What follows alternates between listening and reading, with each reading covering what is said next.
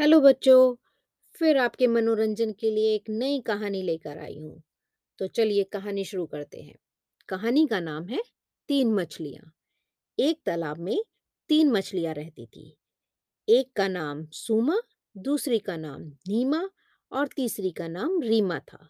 वे तीनों बहुत अच्छी दोस्त थी, पर तीनों स्वभाव में बिल्कुल अलग अलग थी। जैसे सूमा बहुत बुद्धिमान थी, नीमा चालाक और रीमा एकदम बुद्धू तथा जिद्दी थी। वह किसी की बात नहीं सुनती थी।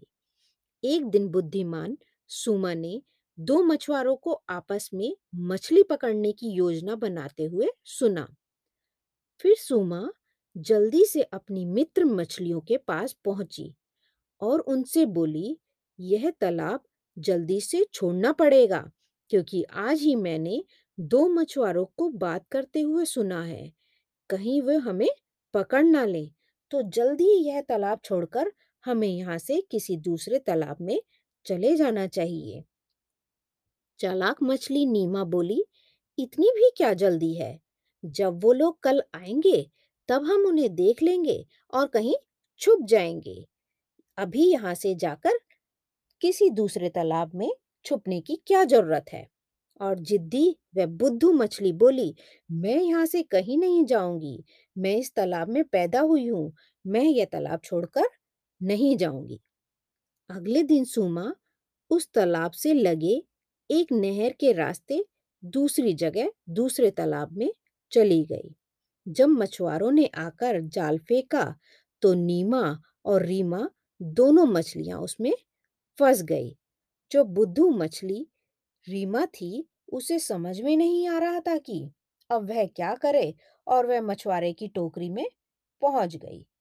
नीमा जो चालाक थी, उसने ऐसा नाटक किया कि मानो वह मर गई है।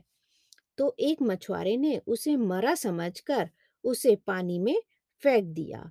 सूमा और नीमा दोनों बच गई क्योंकि वह मरने का नाटक कर रही थी, और सूमा तो पहले ही दूसरे तालाब में जा चुकी थी।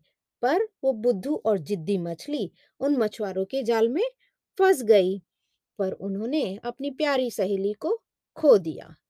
अगर रीमा ने अपने दोनों मित्रों की बात सुनी हुई होती तो शायद वह भी उनके साथ होती। तो दोस्तों, जिद्दी करना अच्छी बात नहीं है। जिद का फल हमेशा गलत ही होता है।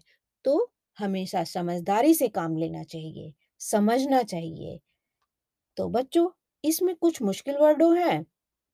तो दोस्तों, इस कहानी के कुछ मुश्किल शब्दों को मैं इंग्लिश में बताना चाहती हूँ, जैसे मछलियाँ, फिश, छोड़ना, लीव, पकड़ना, कैच, जल्दी, फास्ट, समझदार, इंटेलिजेंट, चालाक, क्लेवर।